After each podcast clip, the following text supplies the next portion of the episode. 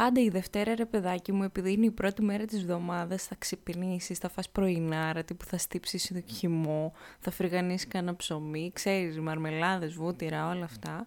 Και θα έρθει Παρασκευή που θα είσαι άντε παίρνουμε ένα καφέ και φύγαμε.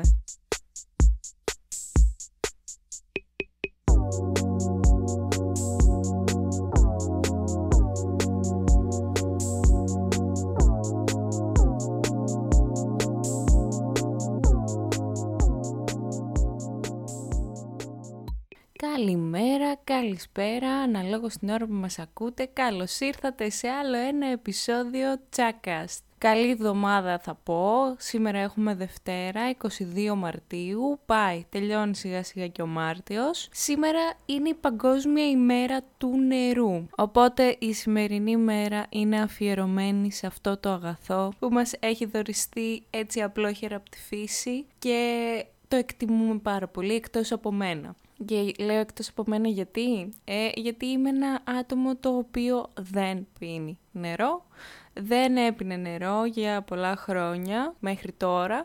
Αποφάσισα τώρα να κάνω μια προσπάθεια και να βάλω 2,5 λίτρα νερό στη ζωή μου κάθε μέρα, που τις προηγούμενες χρονιές ήταν ένα μπουκαλάκι, ένα ποτήρι την ημέρα, τόσο λίγο. Παιδιά δεν μπορώ, δεν ε, είναι στη φύση μου να πίνω νερό. Είμαι γεννημένη για να είμαι από τα παιδιά της Αφρικής που δεν έχουν να πιούν νερό. Τι να κάνουμε, εγώ θα άντεχα. Ας πούμε και στο Survivor, νερό να μην είχε θα άντεχα. Φαΐ άμα δεν είχε δεν θα άντεχα. Ένα πολύ ωραίο στοιχείο που έμαθα πρόσφατα σχετικά με το νερό είναι ότι καταλαμβάνει το 60 με 70% του οργανισμού μας και κάθε μονάδα από αυτό το ποσοστό που χάνεται σημαίνει ότι χάνεις δεκαπλάσιο ποσοστό ενέργειας. Οπότε αν εγώ από το 60 πάω στο 59, σημαίνει ότι έχω χάσει 10% από την ενέργειά μου. Είναι ένα πάρα πολύ ενδιαφέρον παράδειγμα έτσι ώστε να δούμε πόσο σημαντικό είναι το νερό για τη ζωή μας. Περισσότερο το λέω για μένα, μπας και καταλάβω τελικά πόσο σημαντικό είναι το νερό στη ζωή μου. Με τούτα και με κοινά ήρθε η ώρα να ξεκινήσουμε με το κομμάτι ταινίες.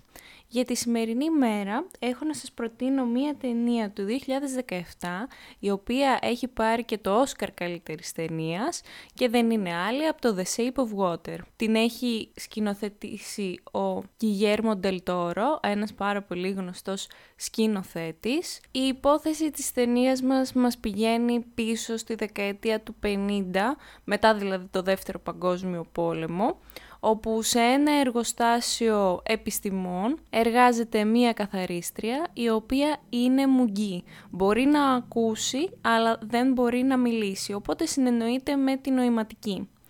Στο συγκεκριμένο εργοστάσιο έχουν φέρει πρόσφατα ένα καινούριο απόκτημα, το οποίο είναι ένα υβρίδιο, δηλαδή είναι ένα αρθροπόμορφο ψάρι, όπως το είπανε πολλοί φίλοι μου, και ναι, όντως ισχύει αυτό που λένε. Η καθαρίστρια βρίσκει την ευκαιρία και έρχεται σε επαφή με το συγκεκριμένο πλάσμα και βλέπουμε ότι αναπτύσσουν μία σχέση φιλίας αρχικά και μετά πηγαίνει και σε πιο ερωτική σχέση. Τώρα, αυτό το πλάσμα θέλουν να το εκμεταλλευτούν και οι Αμερικάνοι και οι Ρώσοι. Είμαστε στον ψυχρό πόλεμο οι Αμερικάνοι από τη μία θέλουν να το σκοτώσουν έτσι ώστε να διαμελήσουν τα μέλη του και να βρούνε διάφορα στοιχεία οι Ρώσοι θέλουν βέβαια να το εκμεταλλευτούν, το συγκεκριμένο πλάσμα, έτσι ώστε να είναι ο πρώτος άνθρωπος που πατάει στο διάστημα, αλλά δεν έχουν τον απαιτούμενο χρόνο για να το κάνουν όλο αυτό. Έτσι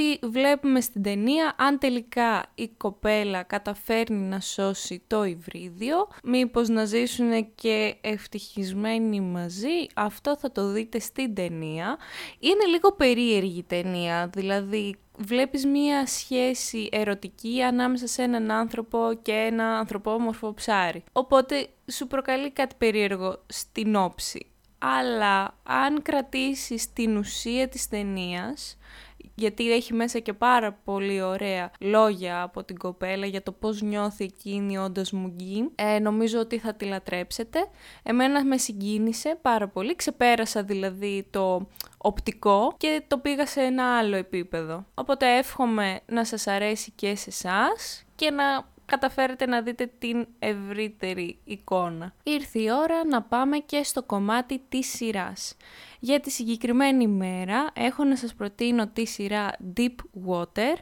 Είναι του 2016 και είναι μόνο 4 επεισόδια. Δεν έχει άλλη σεζόν, ούτε περιμένουμε να βγει άλλη. Η συγκεκριμένη σειρά είναι αστυνομική σειρά και η υπόθεσή της έχει να κάνει με μία detective η οποία μετακομίζει πάλι πίσω στην πατρίδα της στην Αυστραλία έτσι ώστε να ζήσει μαζί με το γιο της. Με το που πατάει λοιπόν το πόδι της στην Αυστραλία γίνεται μία δολοφονία θύμα της οποίας είναι ένας μουσουλμάνος γκέι άντρας, ο οποίος βρίσκεται δολοφονημένος στο σπίτι του.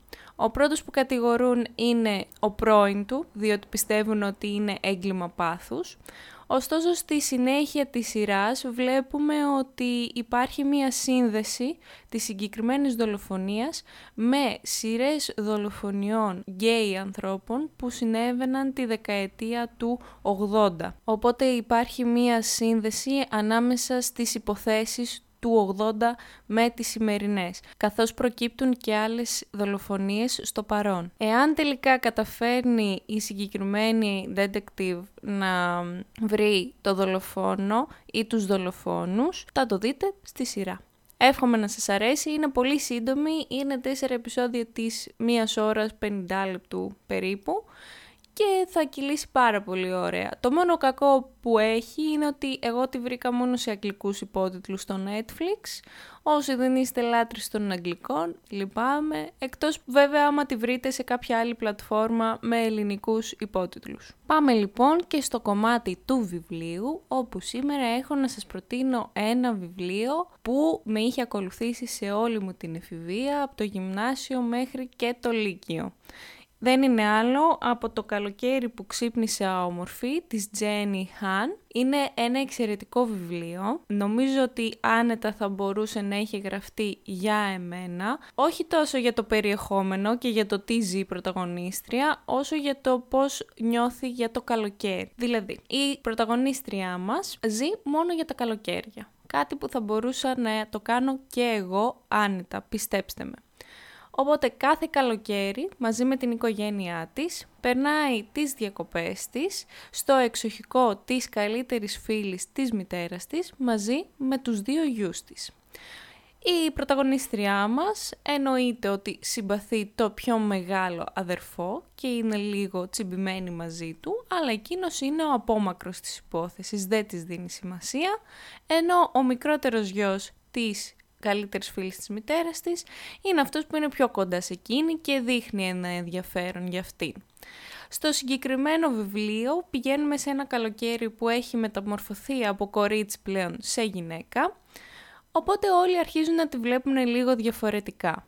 Τώρα το τι συμβαίνει μέσα σε εκείνο το καλοκαίρι, εάν τελικά συμβαίνει κάτι με το μεγαλύτερο αδερφό ή με το μικρότερο αδερφό ή με κάποιο άλλο αγόρι, θα το διαβάσετε στο βιβλίο. Είναι μία τριλογία, δηλαδή είναι το καλοκαίρι που ξύπνησα όμορφη, το «Χωρίς εσένα δεν υπάρχει καλοκαίρι» και θα έχουμε πάντα το δικό μας καλοκαίρι. Οπότε είναι μία τριλογία, είναι μικρά βιβλία, είναι περίπου 300 σελίδες, 250 κάπου εκεί, δεν είναι καθόλου κουραστικές. Το έχει διαβάσει και η μητέρα μου και θέλω να σας πω ότι της άρεσε πάρα πολύ. Άνετα μπορούν να το διαβάσουν κορίτσια του γυμνασίου, του λυκείου, οποιαδήποτε φάση της ζωής τους. Οπότε εγώ σας το προτείνω ανεπιφύλακτα θα το λατρέψετε και πραγματικά μου έχει αφήσει τις καλύτερες εντυπώσεις γιατί ταυτίστηκα με την πρωταγωνίστρια και τον τρόπο που βιώνει το καλοκαίρι. Είναι ο ίδιος ακριβώς με μένα. Το καλοκαίρι που ξύπνησα όμορφη λοιπόν, της Jenny Han, ελπίζω να το απολαύσετε. Και φτάσαμε αισίως στο τελευταίο κομμάτι, το κομμάτι της μουσικής. Σήμερα δεν θα μπορούσα να προτείνω άλλο κομμάτι εκτός από τον Florence and the Machine, το What the Water Gave Me, ένα εξαιρετικό κομμάτι, σε ταξιδεύει στο καλοκαίρι και γενικώς έχει αυτή την άβρα που σου δίνει το νερό. Δεν προμοτάρω τώρα το νερό της άβρα, ειλικρινά, ε, οπότε θα σας αφήσω με ένα μικρό απόσπασμα από αυτό το καταπληκτικό τραγούδι. Ήμουν η Αλκιόνη. Ακούσατε άλλο ένα επεισόδιο Τσάκαστ. Σήμερα τιμήσαμε την Παγκόσμια ημέρα του νερού. Να πιείτε σήμερα άφθονο νερό, να το ευχαριστηθείτε. Όσοι δεν μπορείτε να πιείτε τόσο νερό όπως ήμουν και εγώ πριν από κάτι εβδομάδες, σας παρακαλώ προσπαθήστε να βάλετε λίγο το νερό στη ζωή σας. Καλό θα σας κάνει, όχι κακό. Αλλά πάντα θα πρέπει να το καταναλώνουμε με σύνεση. Δεν θέλουμε να γίνουμε σπάταλοι, δηλαδή μην γεμίζετε την πανιέρα σας και περνάτε μέσα τρεις ώρες. Ντουζάκια, γρήγορα και μην καταναλώνετε νερό πλένοντας τα πιάτα. Πάρτε ένα πλυντήριο πιάτων, μωρέ. Σιγά, τι ψυχή έχει. Μπορείτε να αφήσετε τα σχόλιά σας και τις εντυπώσεις σας στο λογαριασμό μου στο Instagram, αλκιόνι κάτω παύλα σάρτς. Σας φιλώ, σας χαιρετώ και θα το πούμε στο επόμενο επεισόδιο.